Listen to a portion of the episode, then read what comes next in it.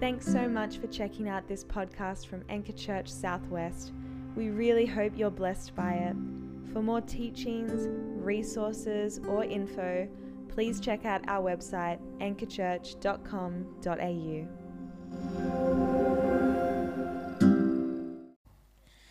And when you fast, do not look gloomy like the hypocrites, for they disfigure their faces, that their fasting may be seen by others. Truly I say to you, they have received their reward. But when you fast, anoint your head and wash your face, that your fasting may not be seen by others, but by your Father who is in secret, and your Father who sees it secret will reward you. This is the word of the Lord. Praise be to God. Thank you. Ooh, thank you, Anthony. Uh, hey, y'all. If we uh, haven't met, if I haven't had the pleasure to meet you yet, my name's Arnaldo. I'm the lead pastor here. Uh, I'd love to, to meet you afterwards. Um, we are in this series. If you're just joining us, sorry, I, I didn't. Mic, I didn't have a time to mic check beforehand, so we'll sort it out. Uh, but if we, if you haven't been around, we're in this series called Formed, uh, where we are discovering or rediscovering uh, some uh, patterns of living, some practices, uh, some ancient practices uh, that help us to be formed as the people of God. Uh, we've argued all throughout this series so far is that we're all being formed, we're all being shaped into an image of something or someone. And the question is, what image or uh, what ideology or what someone we're being formed into? And so this series has been about learning a whole new level and a depth of freedom through practicing the way of Jesus. Because what so kind of often happen when we start to speak about disciplines and structure and habits, uh, it, it, the idea is that it's restrictive. Uh, but this is more, much more about freedom. This is what uh, Paul tells the Corinthians. Uh, he says, Now the Lord is Spirit, and where the Spirit of the Lord, there is freedom. And we all, with unveiled face, beholding the glory of the Lord, are being transformed into the same image from one degree of glory to another. For this comes from the Lord who is the Spirit. And so, wherever God is present, He brings freedom. He brings true freedom, not the freedom that the world or the culture may offer us, uh, which in the end is a deeper type of dehumanizing slavery. Rather, the freedom that God offers is a true freedom that is found when we make space for God. And it's a freedom because we're being who we're supposed to be. We're being who God has created us to be. And, and, we do that as we make space for God, not just on Sundays, but in the depth of our rhythms and our habits and our routines.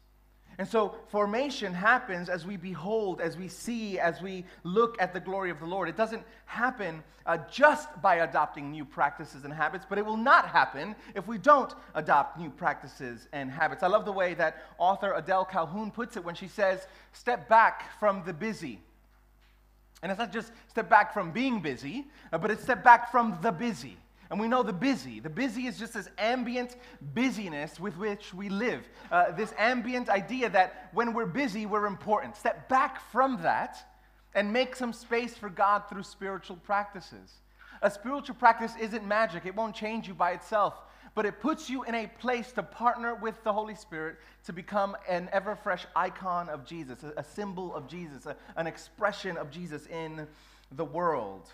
So the practices themselves itself doesn't change you, but the practice is like a vehicle that puts you in a position to allow yourself to be changed by the Spirit of Christ. Because we, we've said this over and over again that because what, what, we, what we look at will shape our imagination, what we spend our time with, where, where we place our attention, where our eyeballs go, forms our imaginations. And discipleship isn't just about our minds or what we do, but it's about the deep recesses of what we think, our imaginations below the surface. Because we know that our imaginations, they give birth to our desires, what we want, and our desires give birth to our values, and our values drive and direct our choices. And what else is your life but the amalgam of your choices? We think that our life is something else. But what else is our life except all of the choices that we make throughout it. And so, as we inhabit these practices, what we're going to be doing is we're giving intentional and specific attention to God and His kingdom. And by doing so, our imaginations begin to be shaped by the kingdom of heaven. And, and by doing so, as our imaginations are shaped by God uh, um, and saturated by His rule, our desires begin to become more aligned with His desires. And what we desire, we will value, of course. What we value, we will choose. And the goal of formation is this the goal of this whole series is this is for us to learn that we have a part to play in seeing Christ formed in us. And it's with that that we'll be exploring the most neglected practice today, which is fasting. And we're going to be taking a similar road to, to last week uh, because, but because we're so oftentimes uninformed specifically about this practice, uh, we're going to be taking a little more, or misinformed rather, we're going to be taking a little more time to do it. So we're, we're going to look at what fasting is, uh, the reasons why we don't do it, uh, the reasons why we should do it, and uh, then I would just want to get real, uh, at the end, real practical as to what we can expect as we do it. So, what is fasting? Why we don't do it? Why we should do it, and uh, how we are going to pursue doing it. But before we get into that, help me, help me to pray. Father, we thank you uh, for your goodness to us. We thank you for your grace. We thank you for enough health and energy to be here, Lord. We pray for those who are away unwell uh, or grieving. We remember our brother Adam now, even uh, as he grieves the loss of his mother. Uh, and we ask, Lord, that you would be with him uh, and that you'd be with us. Help us to become more aware. Help us to become more present of what you are doing. And we ask, I ask, Lord, that you would help me to forget the things that are not going to be helpful for your people and help me to remember the things that will be. And let the words of my mouth and the meditation of my heart be acceptable in your sight, O Lord, my rock and my redeemer. And the church said, and the church said, Kobe Bean Bryant. Some of you know the name. He is the second greatest basketball player in my humble estimation, only second to Michael Jordan. He was great because he put himself under a very strict regiment of training, some of the strictest regiments of training. Before passing away in 2020 uh, with his daughter in a, a, very tragic helicopter accident, he uh, had an interview where he shared what his training regiment looked like. And he said this he'd get up at 3 a.m., right? That's anathema, that's, that's, that's not godly at all. Uh, so he would wake up at 3 a.m. He'd practice from 4 to 6. He'd rest, recover. He'd be back practicing from 9 to 11, rest, recover. He's back at it from 2 to 4. He'd rest and recover. And then he's back at it from 7 to 9. And that's absolutely insane. You don't really find other basketball players doing this kind of regimen, but that is what won him his five championships with the Los Angeles Lakers. This type of work ethic that he had cemented him in the Hall of Fame. That's what made him who he was. That is what's called the Mamba mentality. And you can dissect his decisions, and that's fine. I'm not saying we all need to do that or, or agree with uh, what he did, whether that was healthy or not. That's not the point. The point is that he was willing to forego good things, normal things, normal rhythms like sleep and normal times with the family and friendships uh, for what, in his opinion, was the greater good. He was willing to give up the good to achieve the best. He was willing to let go of the lesser to gain the greater. He was willing to sacrifice perfectly normal things to win the prize. And it's this very dynamic that's present in the practice of fasting. And so, what is fasting? Simply put, it's this Fact, fasting is a practice of self denial, which itself, like the, the word self denial in our culture, in our age, is, is, is even wild to mention. How dare you ask me to deny myself? But fasting is a practice of self denial where we give up normal necessities in order to intentionally commune with God, particularly through prayer.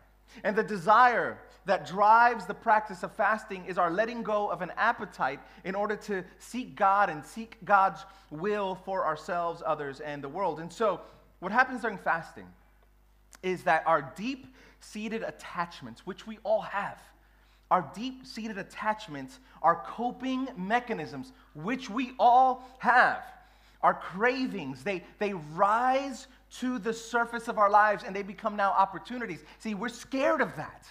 We're often scared of allowing our cravings and our deep seated coping mechanisms to come to the surface. We're afraid of that, but that is a gift to us. It is a gift to know what's wrong with me. Right? I, I can't change, I can't grow unless I know this. And what fasting does, it allows these things to come up to the surface and it, it, turns them from something that we may be afraid of, something that we may be ashamed of, something that we may have guilt over, into an opportunity for prayer, into an opportunity of actually communing with the Father. More than anything else, the physical awareness of emptiness. And listen, emptiness is something we're not, we're not used to, right? The gap, the gap between uh, our feelings of emptiness and, and, and, and satiating that feeling is very short.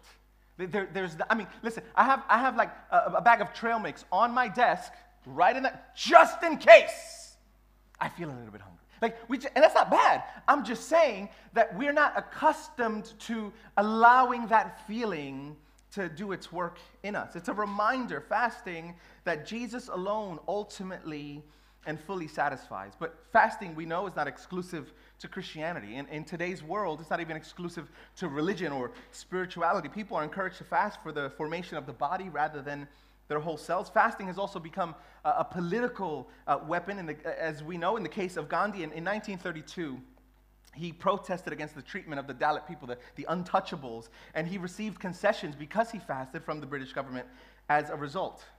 But the purpose of the fast as a follower of Jesus is not to lose weight or manage our hormonal imbalances or manipulate the government to act justly, even if all those things are good and right. Rather, this is the purpose. The purpose is to grow in our awareness of God so that we would be better able to follow Him. That's it. It's to grow in our awareness. It's to wake up to the reality that He's ever with us. It is to, to listen more intentionally to the voice of Jesus in your life. It is to give God our undivided attention. It is to join the long and venerable traditions of the faith of which we are all a part of. It is to partner with God for changed habits. It's to help us overcome addictions and compulsions and inordinate cravings that we have for the things of the world. It's to, to seek a special strength or power to persevere in a difficult season of your life. It's to seek a special wisdom when difficult and large decisions need to be made. It's to place ourselves in the position, in the willing position, to be transformed by the Holy Ghost as we attend mindfully to the Spirit's work in our lives and those around us. And while we may not see a lot of fasting in the church today in the West, we, we see it all over Scripture. Moses fasted 40 days and 40 nights, twice back to back, which is wild. Elijah fasted for 40 days and 40 nights. Esther fasted for three days. Ezra fasted until they reached Jerusalem. Uh, uh Nehemiah also fasted for several days. David fasted. Daniel fasted. Jesus fasted for 40 days and 40 nights. John the Baptist's disciples fasted. We find the early church fasting in the book of Acts corporately in Acts chapter 13 and 14 when they needed to decide who to appoint to leadership. We find Paul fasting after his encounter with the risen Lord on the road to Damascus for three days and three nights, through and through Old and New Testament, and throughout church history, we find the people of God fasting.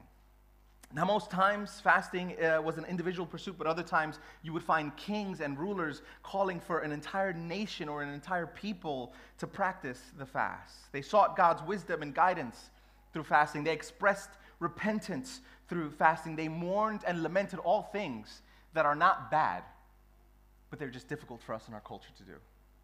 They expressed humility and submission to God's will rather than their own. They fasted to prepare themselves for spiritually important tasks.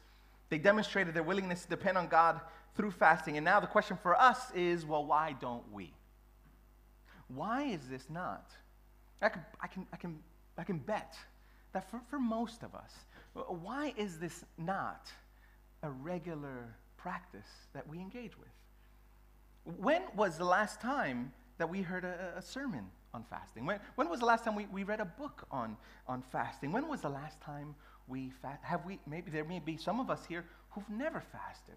And I say this not to shame anyone. Now, I, I think there are several reasons why we don't fast, but I, I want to I wanna name three today. And, and I want to make sure, listen, I want to make sure from the top that this isn't to shame you. I know for a lot of us, we associate church with shame. I've come here to, so the pastor can make me feel bad about not behaving throughout the week, about not doing what I was supposed to be doing. This is not to shame you. This is not to guilt you, but it's to bring to light the ways that we have gaps in our lives, in, in all of our lives. That we all have gaps in our discipleship to Jesus. And this is to help us grow in the ways of the kingdom, to help us be the people of God. You know, Jesus' last words in the Gospel of Matthew, uh, some of us will know it. Uh, it's called the Great Commission, right? Where, where Jesus sends his people out. And he says this Go therefore and make disciples of all nations, baptizing them in the name of the Father and of the Son and of the Holy Spirit. You know, this is a great commission. This is, this is Jesus telling you and telling the disciples, now that I'm, go- I'm going to go away soon, now you go. You go and make disciples. And so we're called to go. But what follows in the text is what Dallas Willard calls the great omission, what we often leave out, which is this teaching them to observe all that I've commanded you. Did you know that part of the mission of the church, part of all of our missions, is to help one another obey Jesus, to observe what he has left us in his teaching and in his example. And behold, I'm with you always to the end of the age. And so each week, and you need to hear this that as we talk about the reasons why we don't practice a specific practice, is not to shame you, it is not to guilt you. That, that, has, that has no place here. It is to help us close the gap between who we even want to be, right, as followers of Jesus, and who we find ourselves being today. And so, why don't we observe all that Jesus has left us? Is, is not to shame us, but to help us, to help close the gap between who God is calling us to be and who we find ourselves to be today. And is to pursue something called, and I know this is a dirty word for us, holiness. I, I know, I get it, I, I know. Especially, you know, if you haven't been around or this is your first second time here, I know that holiness can be a very dirty word in our culture and in many of our churches. But let me remind you what the book of Hebrews says Strive for peace with everyone and for the holiness without which no one will see the Lord. And so, with that said, where are the gaps? Why is fasting so abnormal to come across in the church today generally, but in our community specifically? I want to give you three reasons. First, we don't fast because of our context. Second, we don't fast because we're too comfortable. And third, we don't fast because we're too competent. Our context, the fact that we are addicted to comfort, and the fact that we're far too competent to think that we need to fast. The first reason why we don't fast in general is because the context we live in, both uh, the, the general context of the world, but more specifically, our religious context. We simply, listen, we simply have not been taught. We, we simply, it has not been modeled to us that this is something that we should incorporate into our lives. It's a practice that, for many reasons, has just been overlooked and left unpracticed in the modern evangelical church in the West, of which we are a part of. And what isn't actively modeled in discipleship relationships, in our context, will soon be forgotten and passed on. I learned barely how to ride a bike at 10 years old, okay? I don't need anyone to feel sorry for me. I've been to counseling for this. But my dad, to just help us survive, had to work six days. I had four older sisters. It was seven of us. And so we didn't have much time at the park, right? So we had dad work six days, uh, half day on Saturdays sometimes. Sometimes he would take me to the park. Sundays we were at church. And so there just wasn't much time. And I remember one summer for a few weeks, I was able to ride a bike. Not really well, right? I tried recently. Does, I look drunk. I, I still don't really know how to ride a bike. So I, I, I, can't ride too well. You want to know what my kids can't do well either? Ride a bike. They're, like, they're, they're pretty, they're, they're hopeless. Like Evie has one, right? Uh, but but it's, it's not something we, we value. Anthony is okay because his grandparents bought him a bike. I didn't. Uh, but uh, otherwise, we're not faring too well, right? But you have seen, have you seen, have you seen uh, Spencer Viglione ride his bike? I'm so jealous of this four year old. I shouldn't be jealous of a four year old, but I am. I mean, this kid is a, a monster on his BMX. Now, why? Why is it that this little kid, right? You can, you can, I'm, I'm angry about that. Why is it that he can ride so well? He's gonna be famous one day. He can ride so well, but my kids are like bumbling forward. Why? Well, because it's just not in our context, but it is in his. My children are growing up in a context, and don't feel sorry for them, where bike riding really isn't a thing. And so it's not a thing for them. And it really isn't their fault, it's just what it is.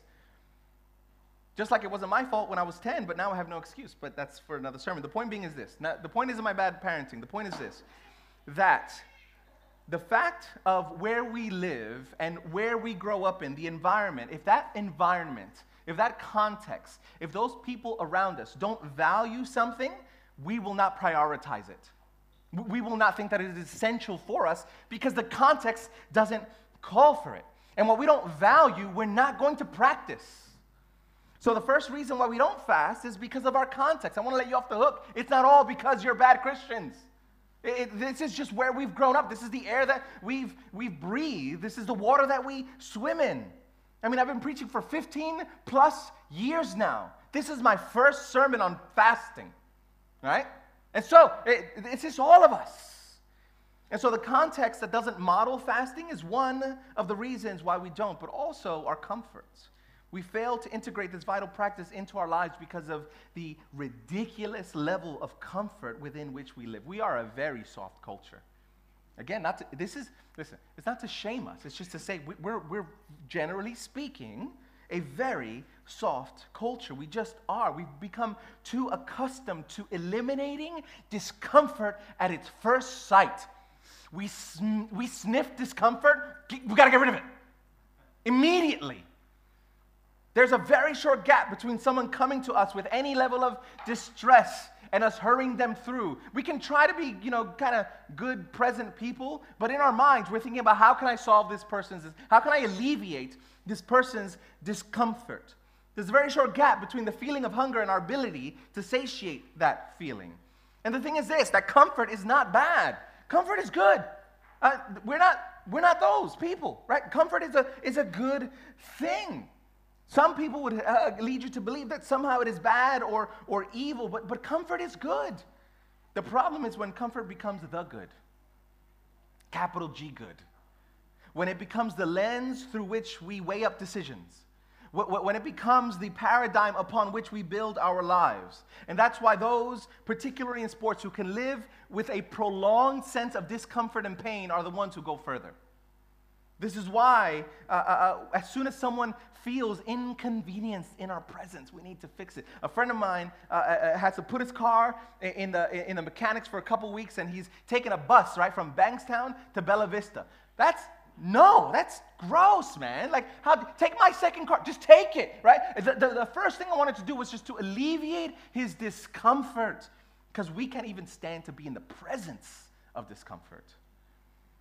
And so, when a spiritual practice comes around and it knocks on the door and begins to ask you, it says this, it says this, I want you to make yourself intentionally as uncomfortable as humanly possible as you refrain from food for a period of time for the sake of intimacy or direction, what do we do? We run the other way. We'll do anything else. We'll double our giving, right?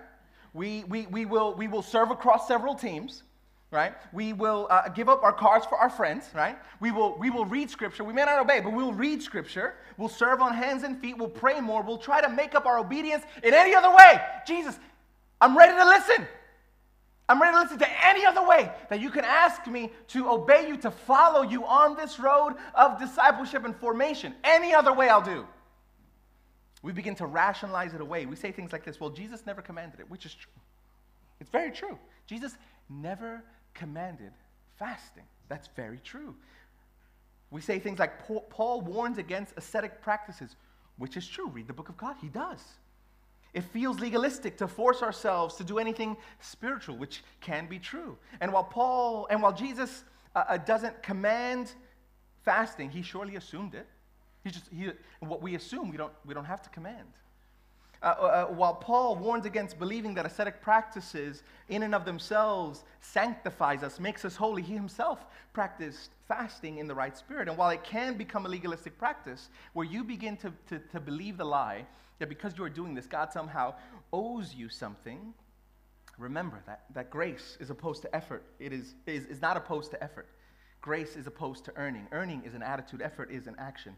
We live in a culture that simply does not encourage us to fast, both wide, but also our churches. And we live in a culture that values comfort over intimacy, comfort over sacrifice, comfort over obedience. And, and, and, and how, like, it's no wonder right? It's like it's no, this, this is no Scooby Doo mystery at the end where we have to unveil why this is so. It's very easy to understand why it's something that we don't do. But finally, for that point, not for the sermon, I got like 13 points today. Our competence. We're far too competent to fast. We know way, we just know way too much. Our context doesn't encourage it, uh, so therefore it doesn't model it. Our comfort is too cherished, but we're also far too competent for it. One of the messages that fasting holds out is that we are not enough, that we actually need something outside of ourselves, uh, that we need wisdom outside of ourselves. What, because one of the primary purposes for fasting is to discern God's will for our lives and for major decisions. Fasting places our normal uh, uh needs on hold to better hear the voice of the Lord. And it can also be undertaken to prepare us for special tasks. It's something that, to my shame, I don't mean this like I'm not carrying shame for this, but uh, uh, something that I wish I would have done as we planted this church. Something that I wish I would have called all of us to do as we planted this church. And we see this in Scripture that Jesus, before the launch of his public ministry, he, this is the Son of God. How dare I? This is the Son of God who, for 30 years, lived a quiet life, swung a hammer with his dad, Joseph, fasted himself, went to temple, memorized scripture, and before he launched out in his public ministry, he gets, he gets thrust into the wilderness to fast for, 30, for, for 40 days and 40 nights to be tempted by the enemy. Remember, Satan doesn't come to Jesus until when? It's the, it's the very end. Jesus is already very hungry and very vulnerable because you can make some crazy decisions when you're hungry. This is why you don't go food shopping when you're starving. Don't do your groceries when you're hungry. You make some crazy decisions, right? Your bill will, will you, you'll pay for it. But, but we see this clearly in the early church, similarly, taking up the practice of fasting when big decisions need to be made, when something shifts in the culture of the church. But we don't need fasting, we have critical thinking skills. We don't need to seek out the present and living voice of the Lord. We have the expertise of the business world. Like, I, I, I, don't, I don't need to, uh, to, to, to, fast to, to get the Lord to help me make this decision. I, have got a pros and cons list. Now, all those things are good, right? Like, you, you, be, you better believe we don't check our minds at the door at this church. I love critical thinking skills. Ask all the questions, right? Like, doubt is, is, is not an enemy to faith. Like, let's, let's wrestle with reality. Let's wrestle with the deep things of life. We're not afraid of that. I love critical thinking skills. One, one, of, my, one of my fears, and now I'm just like maybe I'm shouldn't I'm getting vulnerable here, but one of, one of the things that I'm afraid of as I get older is, losing my, my mental capabilities. So I, I love thinking. Like we, we should be critical thinkers, don't get me wrong. And sometimes we should make our pros and cons lists, and sometimes we need to call in an expert to give us a hand. I'm not against those things. But when we're already not encouraged to fast by our culture and our context, when we're all too comfortable to do so, and when we're too good at what we do, we fail to realize and acknowledge our true state of being, whether you are a Christian here today or not, that we are utterly and totally dependent on God. Utterly. We fool ourselves when we think that we're competent enough. And fasting is a way where we get to say that and experience that with more than just our minds and words, that we get to actually experience and say that Jesus is better than, life itself. And so there are some real reasons why we don't take the practice of fasting, particularly in the church in the West. We, we have, it hasn't been modeled to us. We're too comfortable. We're far too confident. So therefore, I feel, I, I feel doomed preaching this, right? But there's more. I got more pages. We're not doomed. And so the question is, why should we fast. Now, I can talk about many, many reasons why we should. Obedience to Jesus. And that should be enough. He assumes that we fast, that, that we fast when he says, when you fast, twice in the text that was read, which we'll get into in just a moment. He just says, don't do it like a hypocrite. We should fast for intimacy with God. We grow more aware of Him, and our desires and wants and longings are shaped more into the image of His desires and shapes and longings. We should fast to pray.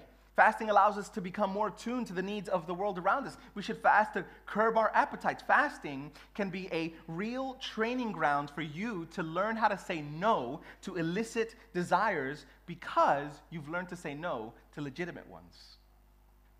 You make decisions. Fasting is one of the ways that decisions are clarified throughout Scripture. It's a sign of repentance. Repentance is not just an internal reality between you and God. Oftentimes, uh, what, what folks would do in the Old Testament, particularly, is, is rip their clothes and, and throw ash on their heads. And this is why, we'll talk about this in a moment, but Ash Wednesday is coming up. And for some of us who maybe have grown up in more liturgical churches, you feel icky about that. But Ash Wednesday, all it is, is a reminder that you are dust, and to dust you shall return. We should fast for so many reasons, but I want to talk about one in particular. We should fast in order to deepen our awareness and thereby our access to the power of the presence of God in our lives. We should fast in order to deepen our awareness, right? So that's A, but B, also to access the power and the presence of God in our lives. Do you hunger this is a real question, but don't answer out loud. Do you hunger and thirst for God? Do we hunger and do we thirst for God? Can we say with the psalmist this? Oh God, you are my God. Earnestly I seek you. My soul thirsts for you. My flesh faints for you as in a dry and weary land where there is no water. I remember going to Jerusalem and, uh, and, and Jordan. And there's a, uh, if you remember, um, what's that movie? Indiana Jones, uh, the, the treasury, right? Which is just a facade of a treasury. And so you, you go there, you have to walk about uh, maybe an hour and a half through this uh, really uh, deep uh, ravine, and you go through, and, and it just opens up for you. But behind the treasury is this about three hour hike up a mountain. Uh, where you can go, and the, the views are, I, I've never seen anything like this in my life. And so I'm going up there. I've got no uh, money on me, right? And people who I've just met on this, on this tour, like uh, uh, some, some study guys, some, some study mates. Um, and I'm going up the mountain, and I'm like, man, donkeys could, could really, gra-. like, it, it was a dangerous trek. Like, donkeys were almost falling out. This was a dangerous three hour climb up a mountain. And as I'm about halfway there, I've got no money, and I've never in my life experienced thirst like this. I mean, it was like 90, it was like what, 35 degrees in the Middle East, in Jordan. I mean, I was, I, I honestly, I did not think I was gonna make it. Even with a walking, I had a walking stick. I was like 35, no shame. I had a walking stick. And I, like, I have never in my life felt so thirsty. And then you kind of make a turn, and there's this, there's this guy there. This is Jordanian with a, with a water cooler. He had ice cold water but I had no money. So a friend came and said, I'll, I'll buy you some water. I've never experienced such thirst in my life. All I want is to experience that for God. That's all I want for you.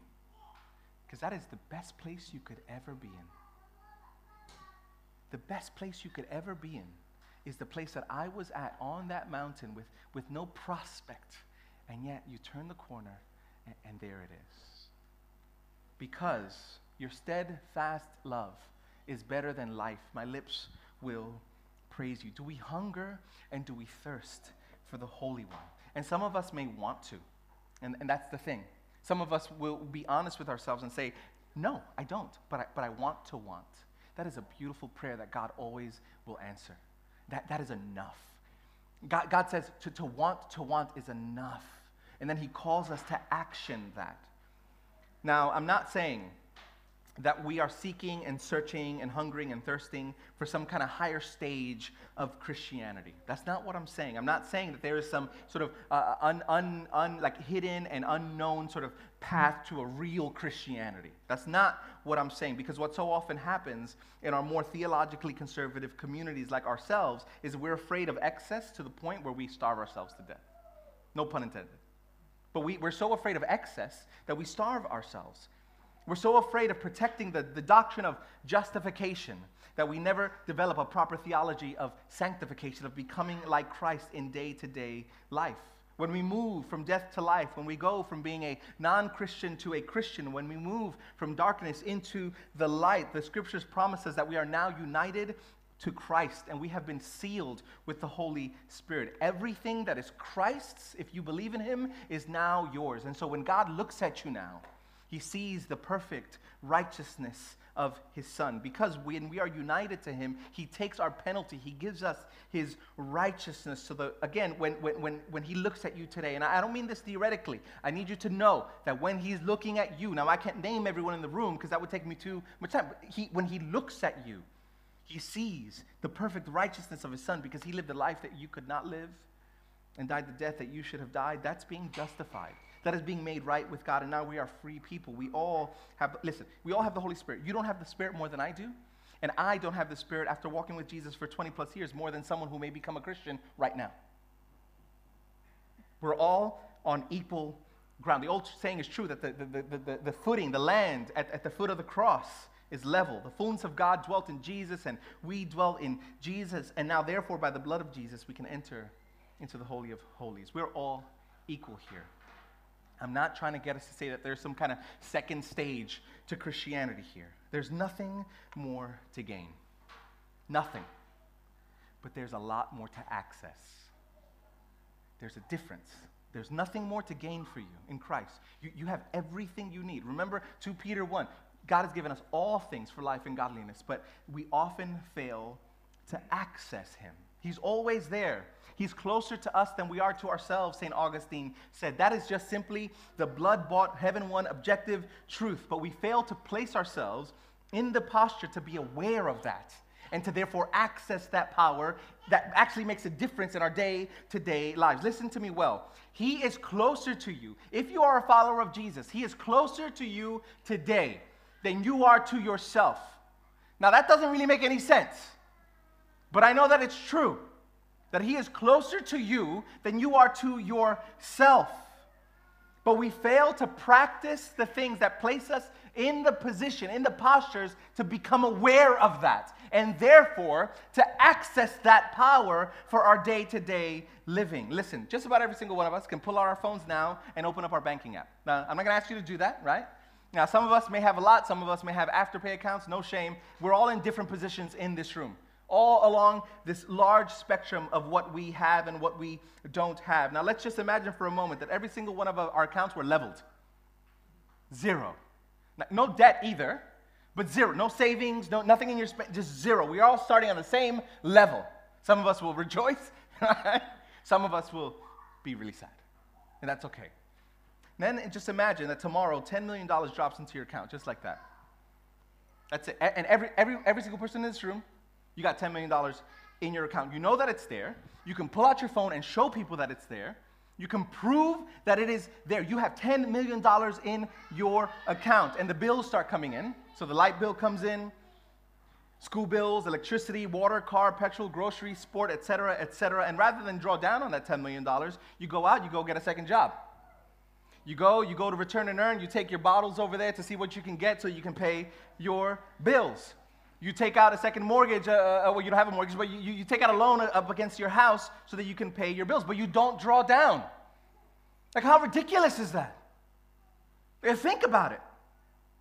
Like, how stupid is that? To have $10 million in your account and not draw down on it. We have everything we need. There's nothing more to gain. There's not more of God to gain. And yet, we fail to draw down. Why is it then that so many of us feel like we're stuck in the mud? Why, why is that some, some of us are just spinning our wheels in the mud? We know that He's there theologically. Scriptures tell us that He's there, preacher even said that he's not only there, but he's closer to us than we are to ourselves. He's there. And yet, how many of us fail to access the power of God that will actually make a difference in your life day to day, on Wednesday, on Thursday, when you're facing that addiction, when you're facing that point when you could say something really sharp when you're at work? Well, why is it that we so often fail to access? The presence and the power of God. How many of us continue to go back to the things that destroy us? And this is all I'm saying. It doesn't have to be this way. It just doesn't. it, it just, it just, I, I, so much of my time up here is just convincing you uh, of a few things that, that Jesus is good and that you don't, we don't have to stay stuck. We just don't have to. We can change. We can grow. We can become more aware of His presence. We can become more of a force for justice in this world. We have the same access, the dynamic power. We have the same dynamic power that Paul had access to. We have the same dynamic power that Elijah had access to. We have the same Holy Spirit that animated Jesus' life and ministry, the type of power that would have us relinquish, relinquish our plans to God's. And we do this. We don't move on from our justification but we put it to work. And so this isn't about, it's so clear, uh, this isn't about us getting more of God, as if some of us have a little bit and some of us have a, have a lot. This is about experiencing more of God. This is about accessing what is already truly and fully yours. This is about utilizing more of the power of God for righteousness and day to day living. This is about becoming more aware of His presence in your life. And this is what fasting does. This is why we should fast. Because I want to remind that fasting is a, a practice of, of self denial where we give up normal necessities in order to intentionally commune with God, particularly through prayer. And so, almost done here. We don't fast often because our context doesn't value or model it. We don't fast because we're too comfortable. We, we may not fast because we feel we're too competent, but we should fast because by doing so, we're able to access and experience the power and presence of God in our day to day living for the sake of our joy and for the good of the world. And so the question is, how do we do it? And this is going to be real short. How do we begin to practice fasting? The first thing we need to realize is this that fasting is both a private and a communal practice. This is, uh, uh, uh, Jesus speaks about the, the, the private aspect and the heart that we have as we do it. This is what he says. And when you fast, not if, but when you fast, do not look gloomy like the hypocrites, for they disfigure their faces, that their fasting may be seen by others. Truly, I say to you, they have received their reward. But when you fast, anoint your head and wash your face, that your fasting may not be seen by others, but by your Father who is in secret, and your Father who sees in secret will reward you.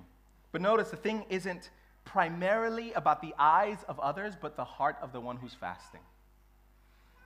When we begin any practice, in order for us to successfully integrate that practice into our lives, we need guidance. We need support. You, you can't, it's going to be very difficult for you to do this on your own. One of the things that we'll be doing in our gospel community, which is our, our midweek groups, is learning and relearning. For, they're, and they're, not, they're learning this for the first time.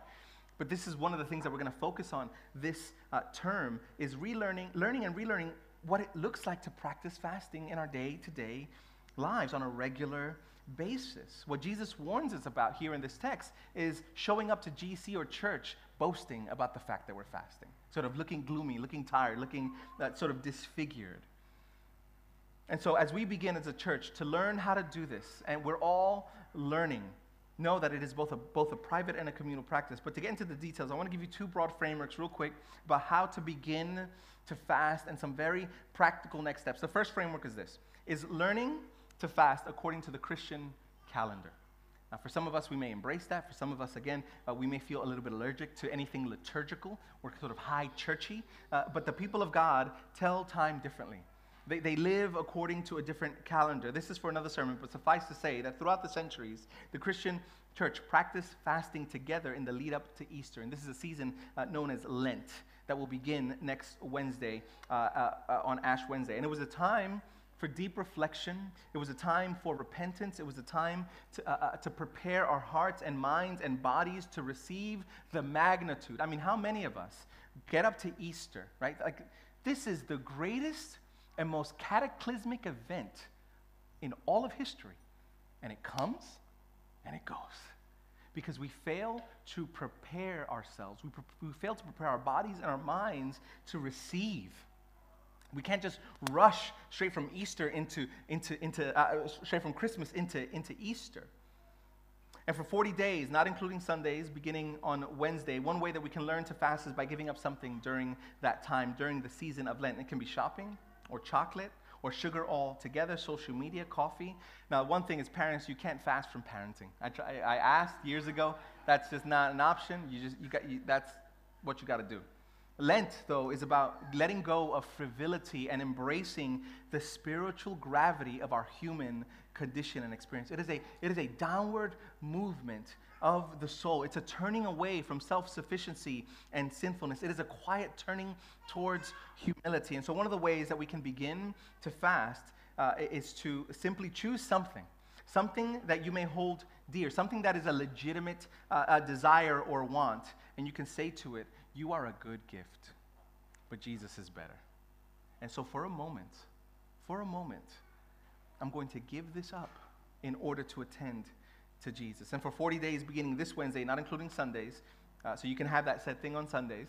Uh, you can abstain. You can abstain from that. The other way that you can learn how to fast is, is by follow. Is uh, one way is to follow the liturgical calendar. The other way is is by choosing one day a week to begin the practice of fasting. I've yet to find a better guide than a book called Celebration of Disciplines by Richard Foster. And this is what he says. Allow me to quote Foster at length here. As with all the disciplines, a progression should be observed. It is wise to learn to walk well before we try to run. Begin with a partial fast of 24 hours duration. Many have found lunch to lunch to be the best time. This means that you would not eat two meals. Fresh fruit juices are excellent to drink during the fast. Attempt this once a week for several weeks. In the beginning, you'll be fascinated with the physical aspects of your experience, but the most important thing to monitor is the inner attitude of the heart. Outwardly, you will be performing the regular duties of your day, but inwardly, you will be in prayer and adoration, song, and worship. Every single time that I would uh, experience these, these hunger pains was a signal not to focus on the hunger pain, but to focus on how I want to want God. In a new way, cause every task of the day to be a sacred ministry of the, to the Lord. However mundane your duties, for you they are sacraments. They are a sign of the kingdom. Break your fast with a light meal of fresh fruits and vegetables. Don't go to the kebab shop straight after. and a good deal of inner rejoicing. Foster goes on in the rest of the chapter, which I, I, I highly, highly, highly recommend to you, uh, to discuss what it would look like to move into a full 24 hour fast uh, where we are not eating three meals and progress even to a three, a seven, 10, 21, or 40 day fast. And now there is a caution here that for some of us, uh, uh, um, for expectant or nursing mothers, for the, uh, the elderly, those with diabetes and other issues, it's obvious that we should not fast in this way, but find some other way to abstain from things in order to attend to the Lord. And so, I'm going to invite the band up because I'm almost done. And so, my prayer and hope is this that we would simply avail ourselves to the means of grace that God has given us that we would avail ourselves to all the ways that He invites us to participate in seeing Christ formed in us, that, that we would be everything that He's calling us to be. Listen, the world desperately needs deep people. The world desperately, listen, if all we have to offer the world is just community, if all we have to offer the world is just ourselves, if all we have to offer the world is just sort of like a bit of Jesus wisdom light, we're, we're not giving it anything. The, the, the world needs people who have been in the presence of God. The world needs deep people. So this isn't just about me and my relationship with Jesus. This is about our, our, our, our, our witness to the world. If we remain like the world, we will have nothing of substance to offer it. So, my invitation to you today is to enter into the joy and the pain and the process of learning how to fast. But we must do this together. We must have one another spurring each other on the road. And let's get after everything that the Lord has for us, knowing this that God has not called us to do anything that He wasn't willing Himself to do. God has not called us to do anything that He Himself, I don't know of any other greater fast, of abstaining from something, than the second person of the Trinity coming down to us and putting humanity on his divinity and saying that for a moment, I, am not going to grasp my divinity, but I will be able to let it go. And now he invites us through the practice of fasting, as he, he came to find us, now he invites us to find him, to know him to experience Him, to follow Him, to live out of the reality that He is ever present to us. And so, by grace and with His power and strength, let's get after it. Let me pray for us. Father, we thank you for your goodness to us. We thank you for your grace. We thank you for your mercy. We thank you that even as uh, there may be uh, some, some guilt in this room, Lord, I pray that you would remove that. If there is shame in this room, Lord, I pray that your blood would heal that. And, and for those who, uh, Lord, are far from you, maybe not ready to commit to following you, Holy Spirit, I pray that you would open their eyes to see not, not, not, not the, the veracity of what I said necessarily, but the beauty of Jesus. That they would see Jesus. That they would know Jesus. Not as a concept, not as an idea, but as a person, a living, breathing person. Jesus, would you be so kind as to reveal yourself through the Holy Spirit right now? Jesus, would you be so kind as to give us what we need to follow you and obey you? Jesus, would you be so kind to assure us of your love even now that there is nothing for us to prove? There is nothing for us to gain, but you're calling us to a deeper experience and access of the power and the presence of God in our lives so that we would actually change and so that we would actually be something that the world can look at and say, that is different and that is beautiful, and I want to follow your God. So we thank you, Jesus. We love you, and we pray that you would grow in us more an, an, an awareness and a desire, a want to want. Help us to desire you. That is our greatest, greatest good. We thank you and we love you in Jesus' name. Amen. One of the ways that we celebrate one of the things I just said, the fact that God has come to us, uh, is through communion. And so, to my left and to my right, if you are a follower of Jesus, if, if you love him, uh, this is an opportunity for us uh, as we sing uh, these next couple songs to come and, and, and take the bread and take the juice and experience all uh, that God has for you with our taste buds. We thank you. Jesus, would you bless this meal in your name? Amen and amen.